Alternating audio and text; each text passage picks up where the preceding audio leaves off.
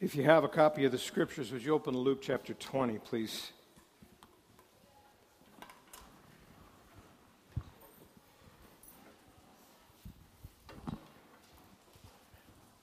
And before we dive in, would you, uh, would you pray with me?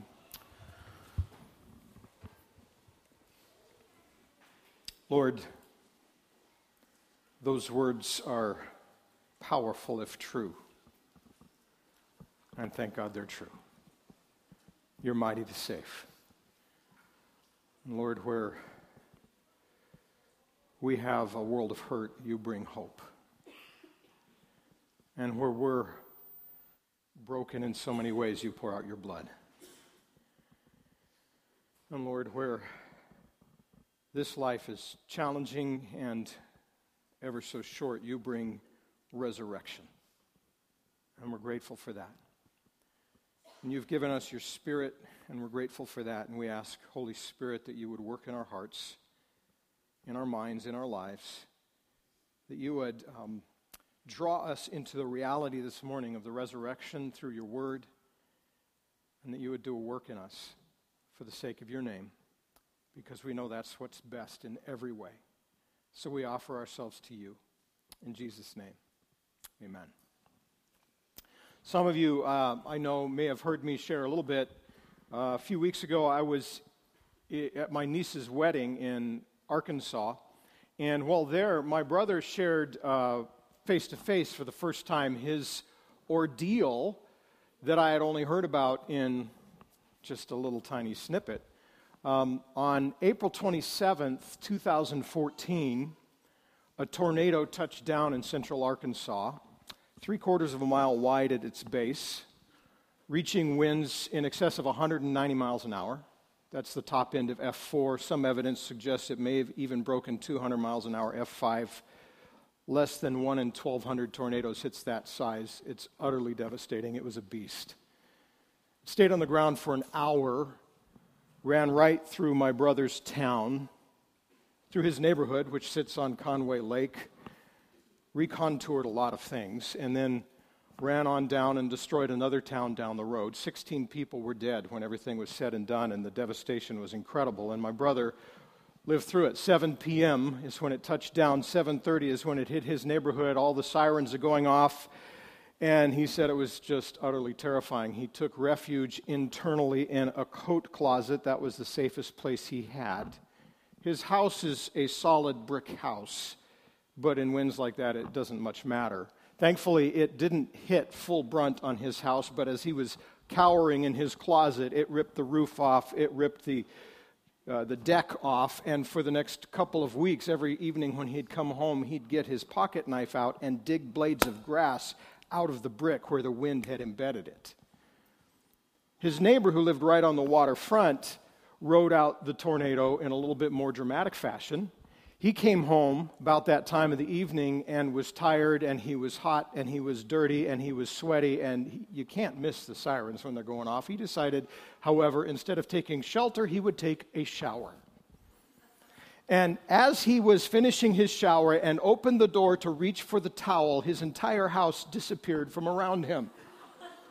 And the next thing he realized is he was a hundred feet out in the middle of Lake Conway thrashing around with one thought on his mind Where are my pants? An amazing story. Both men, in one sense, you could say, were able to cheat death.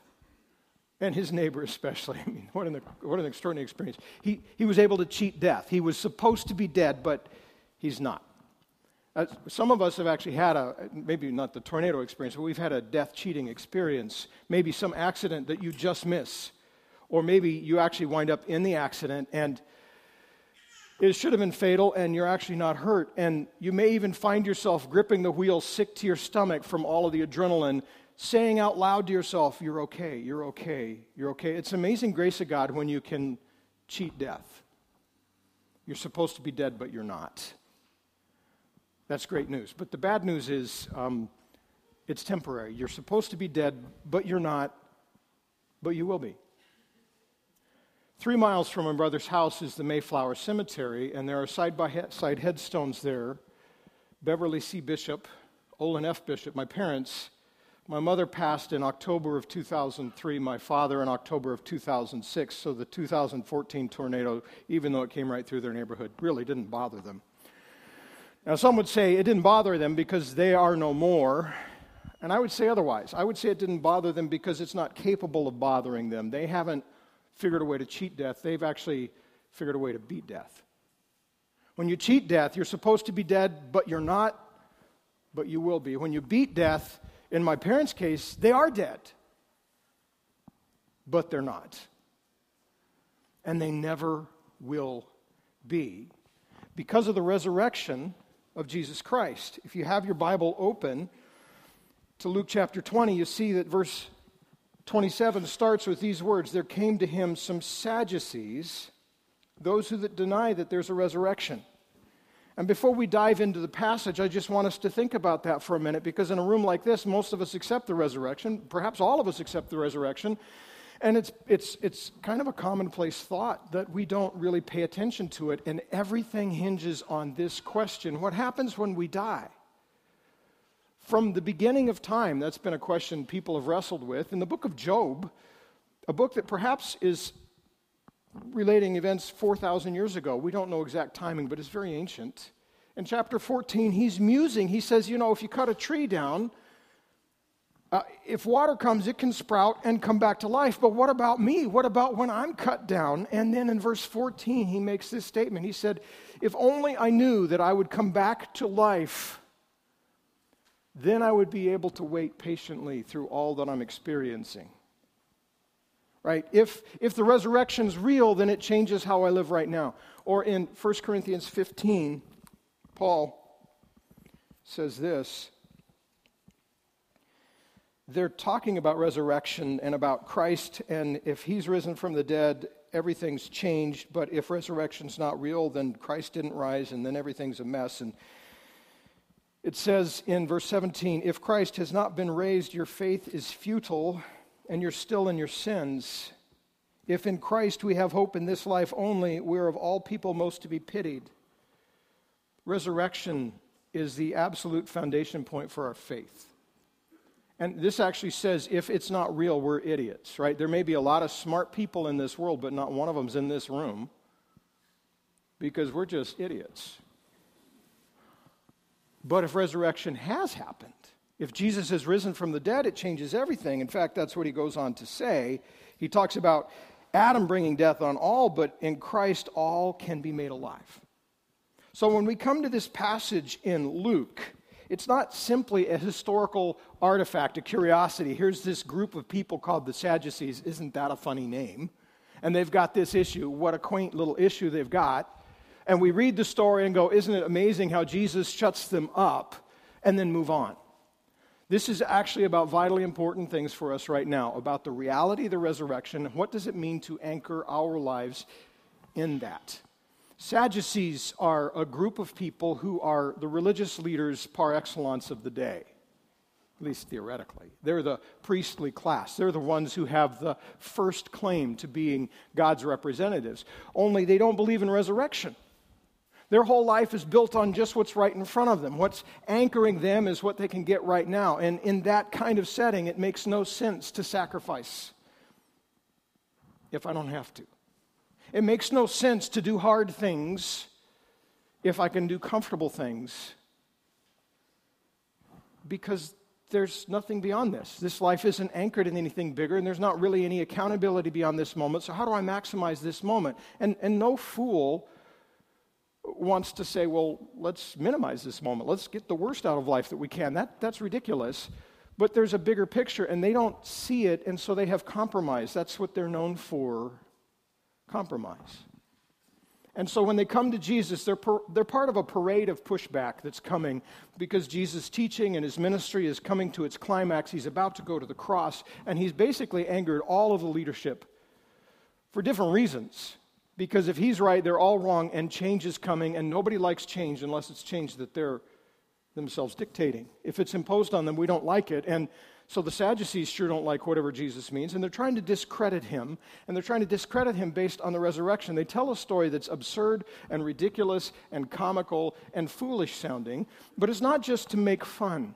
It's actually to make a point because if resurrection's true, what they describe is at least theoretically possible, and that is so absurd. How could God really be a part of that? Why would you listen to this guy? He believes in resurrection, and that's obviously ridiculous. Let's read the story, shall we? Verse 27 There came to him some Sadducees, those who deny that there's a resurrection.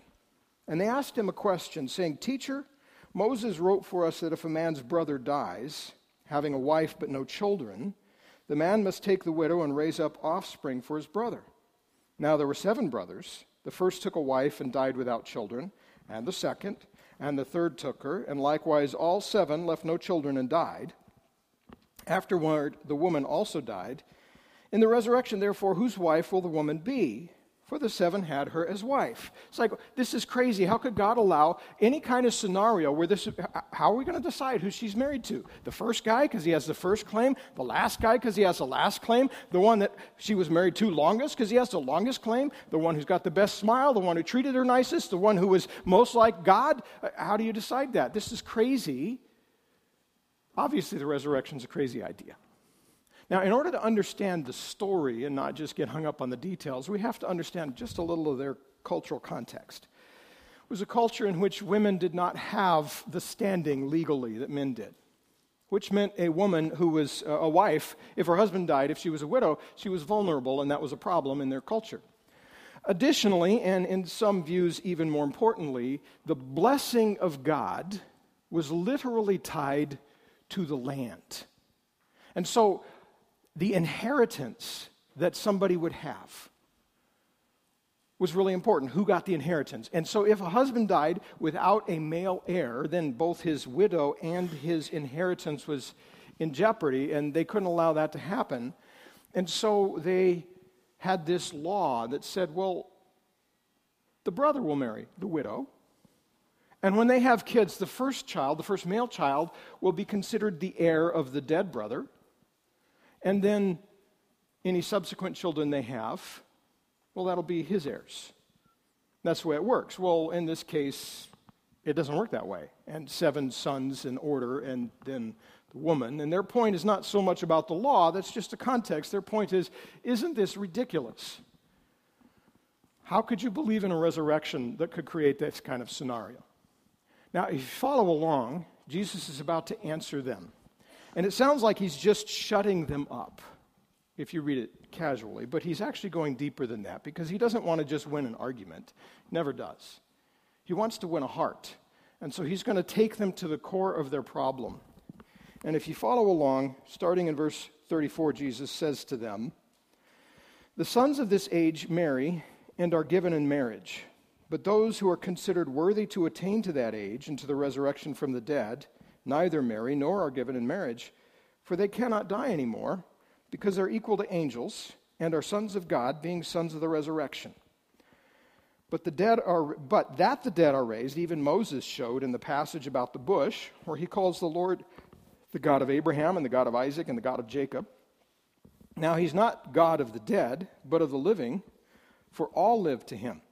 Then some of the scribes answered, Teacher, you've spoken well for they no longer dared to ask him any question. Now, that last little bit, the scribes are probably not Sadducees. Likely they're Pharisees. And they're listening in. They hate the Sadducees. And Jesus has just made the Sadducees look foolish. And they're like, yeah, good answer.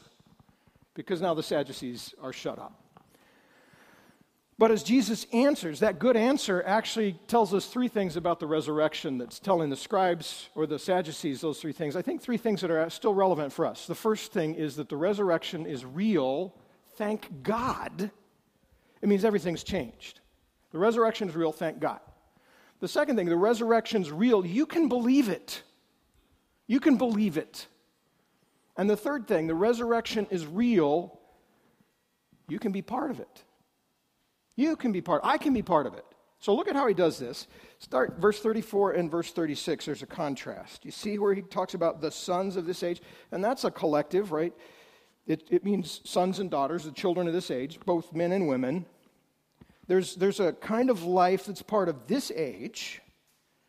And then he goes on in the verse 36, he says, uh, there's the sons of God, or the children of God, the children of the resurrection, part of a different age. And part of the problem that he's addressing with the scribes is, is as they look at re- resurrection, they're, they're completely misunderstanding it. They don't believe it anyway, but their scenario doesn't work because resurrection, the new life that God gives us, is not just an extension of this life, but maybe improved on a little bit. It's a whole different order of life. There's children of this age, and there's children of the coming age. And children of the coming age are different. There's a lot of commonality with life now, but it's so different in so many ways. It's false to try to think of, well, what would it be like just to have this life better? Marriage is no longer a relevant issue. We're like angels. We aren't angels, by the way. When you die, you don't sprout wings, you don't get a halo, and I sure hope nobody hands you a harp. Right? You just are in a different state, and that state is so different. Jesus is saying, You guys misunderstand resurrection. You're picturing it like just a, a souped up version of now, and that's wrong. The people of the resurrection are not even able to die. It's a different quality of life that they've been given. You and I as children of resurrection, as children of God, have been born again from above, and new creation is the word that describes us. And we already have resurrection life. We don't have its full expression now, but we have a true expression now, and it's a different order of life, and it points to something greater. And thank God for that. The resurrection is real. Thank God. Uh, Steve, you were very kind when you got up and suggested that they might think, oh, Robert got really old. I'm thinking some of them are still looking at me going, yeah, he did. right? This world is a different order. It's a, it's a decaying order. I find that out every time I go and get my hair cut. Right? They put that nice black drape on you, and then they throw all that gray hair on there, which I have no idea where it comes from. It can't possibly be coming from my head, and yet it is. And then they make you look the whole time you're looking in the mirror. And I, I look at that guy and go, Who is that? Someone needs to iron his face. He's got a lot of wrinkles there. It's decaying, right? In order to fight the decay, I, I work out pretty regularly. I know, it's hard to believe, but I do. And I, I lift weights. And um, I got an injury not terribly long ago right here. And it's, it, it, if I touch it, it hurts, or if I, if I put any torque on it, it hurts. I have no idea what happened. I'm thinking, you know, since since I got that injury, now my elbow clicks and pops. I'm wondering if maybe I chipped bone somehow and it's gotten in the wrong place. I don't know. And you know what? I'm going to go to the doctor fairly soon. I'm not going to ask him. There's just no point. It was a few years ago, I asked him about a different elbow condition. I went into him and I said, Doctor, when I do this, my elbow feels like it's got like bits of glass in there and it kind of sounds crunchy. And he said, Then don't do that. God. But me, trying to push into it, I said, Yeah, yeah, but but is it supposed to be that way? Why is it that way? And he looked at me and he said, It's not supposed to be that way. Then he looked at my chart and then he looked back at me and he says, Mr. Bishop, how old are you? Like, Great, I'm at that phase of life. My doctor's like 15 years younger than me, saying you're getting old. I just want to look at him and said, Who asked you, punk? right? This order of life has its moments, but it is fading. And we all know that. Thank God. Resurrection is a different order. Thank God he draws this distinction to say, yeah, there's, there's life like this, and then there's a whole new order of life that's coming. Because in reality, the physical things aren't even the things that are hardest, are they? It's all the other things. Because in this order of life, I struggle and I stumble. And in my struggling and stumbling, I wreak havoc in my life and in the life of other people. And as hard as I try, I, I still do that. And you do too. And it would be an awful thing to say, well, let's just take this, extend it out, and make a few improvements. The Sadducees don't actually believe in the resurrection, but their scenario falls apart because their picture of the resurrection is just wrong. God has come to change the order of my life. Thank God. The resurrection is real, and it means there's something vastly different and better that is going to come to me, and actually has partially come to me now. Um, the second thing I think Jesus shows them, if you look in verse 37, but that the dead are raised, even Moses showed. Right? The resurrection is real. You can believe it. These are people who dismiss or minimize most of the traditional Jewish faith. In fact, when he talks about angels, they don't believe in angels. So he's pulling that in, saying, let's deal with the whole package here. And they minimize the rest of Scripture, but what was written in the books of Moses Genesis, Exodus, Leviticus, Numbers, Deuteronomy. That's it. That's controlling. And so much of the conversation about resurrection was coming from the rest of the Hebrew Scriptures. And he's saying, whoa, whoa. Resurrection's real, and you can know this. Look at what it says in Exodus, in the passage where Moses is standing before the burning bush. God says, I am the God of Abraham, Isaac, and Jacob. He uses a present tense. Not I was. You see, they are still alive to God. Abraham, Isaac, and Jacob have not died and are gone. Something has happened. The resurrection is real. Sometimes I think we look at people back then through a, a lens that says, you know, of course they believed certain i mean they worshiped all kinds of goofy things they're not much like us i mean they're just a bunch of credulous bumpkins right they'll believe anything not so these people are absolutely skeptical and the thing about skeptics is god loves skeptics and so he, he takes them into their territory he doesn't just answer their question and make them look like fools he actually says, Let me speak to your issue because you don't think the resurrection's real and you think it's a matter of its credibility. I can show you how you can believe this. What you already accept clearly teaches it. It is not a matter of credibility, it's a matter of heart. You disbelieve because of this, not because of this. Let's go to Moses. We all accept Moses. Here's what he says black and white. Now the question is not, is it credible? The question is, what are you going to do with it? And we don't know what they do. The implication is they walk away unchanged. But he's raised the issue so that they can actually change from the heart. Um, this is a historical context that isn't repeated. We're not in the same place. But we still have some of the same kinds of questions that pop up every now and again. And one of the questions sometimes is how believable is what we hold to it? The resurrection is real. Can I believe it? Can I really believe it? And we don't have time to go into great detail, but let me just say a couple of things real quickly. If you understand just the things that we can discern, historically, the basic facts, Jesus lived in Palestine, he taught certain things he somehow got crossways with both his Jewish and the Roman government who put him to death on the cross, and they buried him in a borrowed tomb. And later on, that tomb was found empty, and there were people who said they had seen him, and there were a lot of people who had said they'd seen him after that. Right? Those are, those are things that can be historically established. How do you explain that? How do you explain that? There's not really an, an, easy way to explain that unless the resurrection actually happened. There's a lot of things about what we have. We're 2,000 years later. I can't look Jesus in the eyes, but I do have this to look at. And if you're one of those who's kind of wrestling, God's not afraid of your skepticism. It, it, it's, it's ultimately not a question of what do you understand, it's a question of what you're willing to accept from the heart. Right? It, it, it has to go there. But if I've got questions, read it Read it. It's, it's amazing if this is a made up story, why there's no story of the resurrection, for instance. You ever think of that?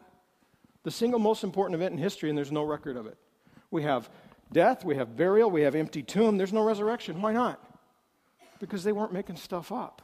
They only wrote what they saw. Nobody saw the resurrection. We have different witnesses that we're aware of. The account in 1 Corinthians 15 is written so that we know that it dates to Jerusalem in the mid 30s when it happened. Right? It's not legend. And there's all these witnesses, 500 at one time. Then there's, there's Paul himself, who was making a career out of saying Jesus is a charlatan, The resurrection is a hoax, and Christianity is a pernicious lie, and the next thing we know, he's ready to die for that very faith. Why? Well, he tells us because Jesus spoke to me out of heaven, and I really wasn't in the mood to argue with somebody who's talking to me out of heaven. I was wrong. I saw the resurrected Christ. Or there's James, Jesus' own brother, right? Next in line, second born, firstborn of Mary and Joseph, second born of Mary. Can you imagine growing up in Jesus' shadow? How would that be? You could never win, right? You'd never. Why can't you be more like your brother? Oh. And, and if you ever had a, an argument or you wanted to press in, you'd say, Mom, Dad, you always take his side. Why? You're right, James, we do. Not like he's perfect. Actually, James, oh, yeah, like he can walk on water. Right? There's nowhere to go with that. And we know that James grew up resenting his brother. He was ashamed of him and tried to shut him down. And the next thing we know, he literally dies imitating his brother, praying for the people who've just killed him. They threw him off a high point in the temple, and as his blood is, is spilling out and his breathing his last, he's praying for the people who've just murdered him, just like his brother did on the cross. Why would he do that? Because he saw his brother alive. The resurrection's real. There's a lot of reasons for us to say, every reason to believe this thing. The question is not, is it credible? The question is, where's my heart? Jesus is moving beyond the Pharisees' kind of intellectualized approach to say, this is about your heart. You can know this is real. The resurrection's real, and you can know it. What are you going to do with it is his implication. The last key point that Jesus makes for them, if you look back in verse 35, he gives the gospel, he implies it, he, he makes it clear that there's something more than what they're thinking about the way God works. Verse 35 those who are considered worthy to attain to that age they're the ones that are going to have resurrection life. The way he says that is very awkward, but it's very intentional. Considered worthy. Not you're weighed on a balance and you, you figure out which is better. No, this is something that from God, he grants this to you. He reckons you. He considers you worthy. It's conferred. And in that, we see that the resurrection is real, and, and I can be a part of it. Because here's, here's the reality if I had to earn my way with God, I'd never make it. I'd never make it. And neither would you. We tend to, if we take that approach, we try to look at life through a moral lens. And by God's grace, on, on, the moral bell curve, I, I fall to the upper end of that from my experience and my observation. I think most people would say that. You know what? God's standards, perfection, 100%, no failing, no flaw, no fault. I miss that so much in so many ways. You know, how many times do I want to say, if I could just have a do over, God? How many do overs would I need to even make it through one day? there's not enough mulligans in the universe. Now, you may be further up the moral bell curve as far as we would measure that, and you go, I'm, I'm, I'm closer to that standard. It doesn't matter. You are so far from there, you'll never make it. And you may be sitting there going, hey, that's not the end of the bell. I'm, I'm at this end here. You don't have to convince me. This is why it's good news. It doesn't matter where you fall on that because God's not grading on a curve and He's not looking at that the way we do being qualified for the resurrection, for the eternal life, is something that's conferred, not something that's earned. I've heard the gospel described using two words do versus done. Here's what I do, here's what I need to do, here's what I want to do, and I never ever get there. The gospel is there's no do, it's done. Here's what Jesus has done. End of story. I mean, Steve made that point out of the, the blood. It's a once for all sacrifice. We remember something, we don't repeat it. It's done. It's done. And that's good news. Because that means it's available for anyone if they appropriate it. But what do I need to do? There's one thing I need to do surrender. Surrender. Say, Lord, help. I can't do this. I give up.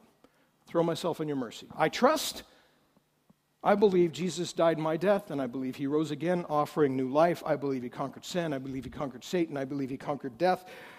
And I need that, and there's nothing I can do. So, based on what he's done, help. The resurrection's real, and you can be a part of it. I can be a part of it. The Sadducees could have been a part of it. And it's not because of their social standing. It's not because the high priest was a Sadducee, because they controlled the temple, because they were the ones in power that everyone looked to. It's because God considers people worthy based on something totally different. And the resurrection can be yours. The only thing to do is surrender and trust because it's not about do, it's about done. And maybe you're wrestling with that. I would just really urge you to talk to somebody this morning before you leave because you can be transformed. Doesn't mean everything is all suddenly perfect. That doesn't come until we're with Jesus. But resurrection life begins now. There's a new quality of life that's yours through the Spirit. Now, I'm pretty convinced that most of us have really processed, at least at some level, the resurrection and have responded in faith. And so that's all encouraging enough. But I want to ask one more pointed question that I hope will be helpful for us to take it one more level into our lives. And that is how many Sadducees are sitting in the room right now? N- none of us are actual Sadducees, right? That, that group's long gone. But in this text, what sets them apart is they deny there's a resurrection. Now, you would never get me to deny there's a resurrection from my lips. But how often do I live to deny there's a resurrection from my life? How many of us, as followers of Christ, affirm a truth that doesn't really match our day to day lives? And we're living actually kind of like the Sadducees, like this is it, what's next, right? It, it, we're told in, in 1 John don't love the world or the things that are in the world. All this in the world, the lust of the flesh, the lust of the eyes, the boastful pride of life. It's not of the Father, but is of the world. And this world is passing away, and so are its lusts. And yet, how often do I live for the pleasure of the moment? For what impresses? For what is written on my business card or sitting on my driveway? Or how often do I just live without being anchored in resurrection reality? Jesus told a story earlier in Luke. Just remind you of that because I think it's a good picture of what happens. It's, it's in Luke 12. He says, There's a parable. Uh, the land of a rich man produced plentifully, and he thought to himself, What shall I do, for I have nowhere to store my crops? He said, I'll do this. I'll tear down my barns and build larger ones. There I'll store all my grain and my goods, and I will say to my soul, Soul, you have ample goods laid up for many years. Relax, eat, drink, be merry. Here's a guy who's just living for right now, just living for what's around him. God said to him, Fool, this night your soul is required of you, and the things you've prepared, whose will they be? So is the one who lays up treasure for himself and is not rich toward God. How many of us right now would say, you know, eternal reality, my relationship with God, his mission in this world.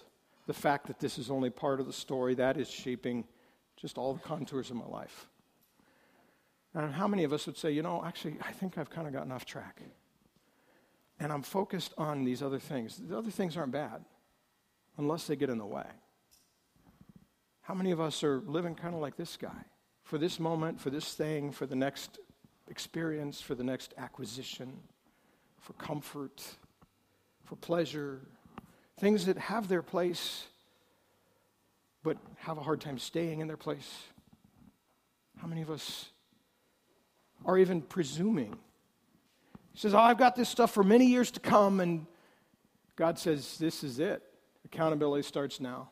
So I was thinking about that. I was thinking about my cousin who was doing some business in the area. And so last year she was at church with us multiple times. And it was fun to watch her. Here she's vibrant and alive and, and passionate and just enjoying worshiping Jesus. And she's pretty demonstrative. So it was just kind of fun to be around her.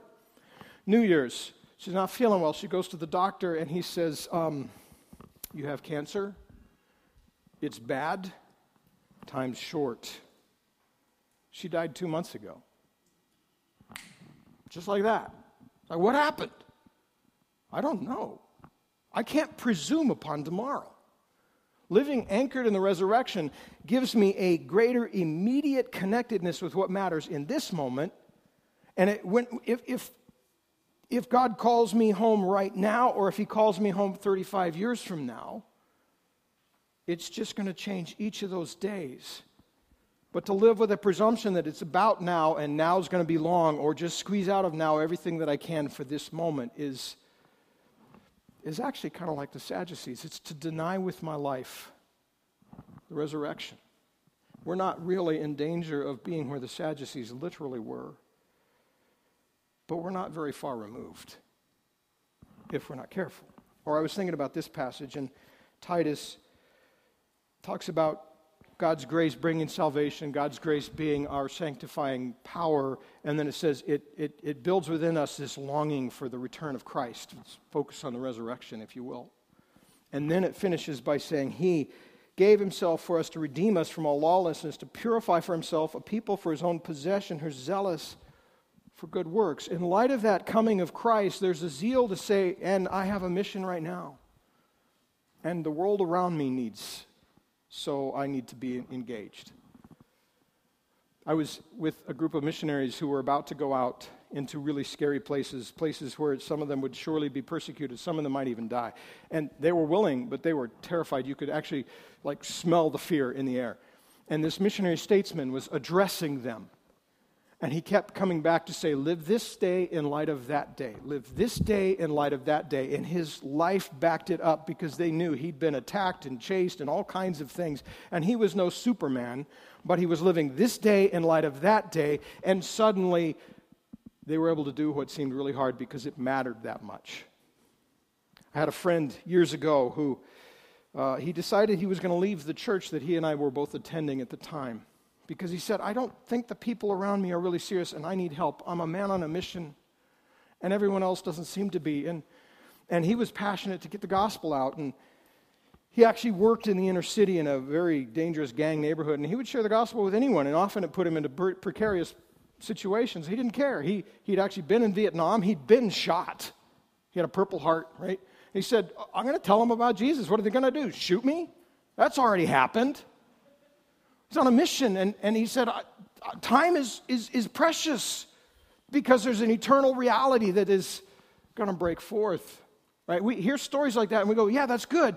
But that's, that's like, whoa, way up the, that's like the Marine level of kind of life expectation. And we all need to be willing to step into whatever hard thing God has, but we may not be able to see ourselves there. So I was thinking, what else? I was having a conversation with a friend a couple of weeks ago who's got cancer and he goes to chemotherapy. And while he's sitting there with chemo, he, repeatedly he's had people come up say things like, You must be terrified. And his answer is pretty simple no, I'm not. I know how this turns out. Now, he's not this big, bold guy. In fact, he said, I've never really shared the gospel that much in my life, but I'm getting all kinds of opportunities now. He's anchored in the reality of resurrection. Or a couple of weeks ago, I was talking with somebody who had a terrible day, terrible day. And they didn't give me the narrative, so I've kind of strung together the narrative that makes sense out of it. I don't know if it happened exactly like this, but all the details are accurate. And, and as they came out their door, picture this coming out your door first thing in the morning to go to work, and you see your car, and, and, and something's not quite right, and you look down, and the rear wheel is, is the tire's flat, the wheel is mangled, it's just a mess. There's no way you're going to drive that. And you go, What happened? I didn't park it like that last night. And then you realize, I didn't park it there last night either. That's the sidewalk. I parked it there in the street. And then walk around, and there's a huge smash mark where somebody in the middle of the night had smashed into it and thrown it up onto the curb and then drived off. Dri- drived off? Drove off? Left. And how are you? I mean, it's a hit and run. You're never going to know anything. And just the frustration level, and, and oh, man. And then look, oh, lo and behold, there's a little note on the windshield wiper, just under the windshield wiper. Maybe it'll give me some light on what has happened. And went and picked that off, and it was a ticket for parking on the sidewalk. It's like, are you kidding me? That, that's all true, by the way. And in fact, later they learned that the car was totaled. Like, that's terrible. That's, ah! And it's frustrating. But you know, they were really handling it, from what I could tell, pretty well by saying, you know, that really is frustrating, but it's not going to define my life. I'm not going to let it distract me.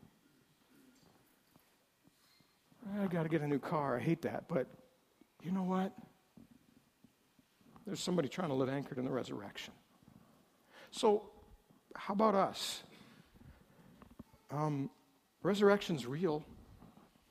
Thank God it's real. The resurrection's real, and, and I can believe it. The resurrection's real. I can be part of it. And most of us in this room would say, Amen, Amen, and Amen. Okay. How's the resurrection playing out in my life right now? How am I living my life? Let me just read one passage to close Colossians 3. If then you've been raised with Christ, seek the things that are above, where Christ is seated at the right hand of God. Set your minds on things that are above, not on things that are on the earth. Put to death, therefore, what is earthly in you sexual immorality, impurity, passion, evil desire, covetousness, which is idolatry. You must put them all away anger, wrath, malice, slander, obscene talk from your mouth. Don't lie to one another, seeing that you've put off your old self with its practices and put on the new self, which is being renewed in the knowledge after the image of its creator.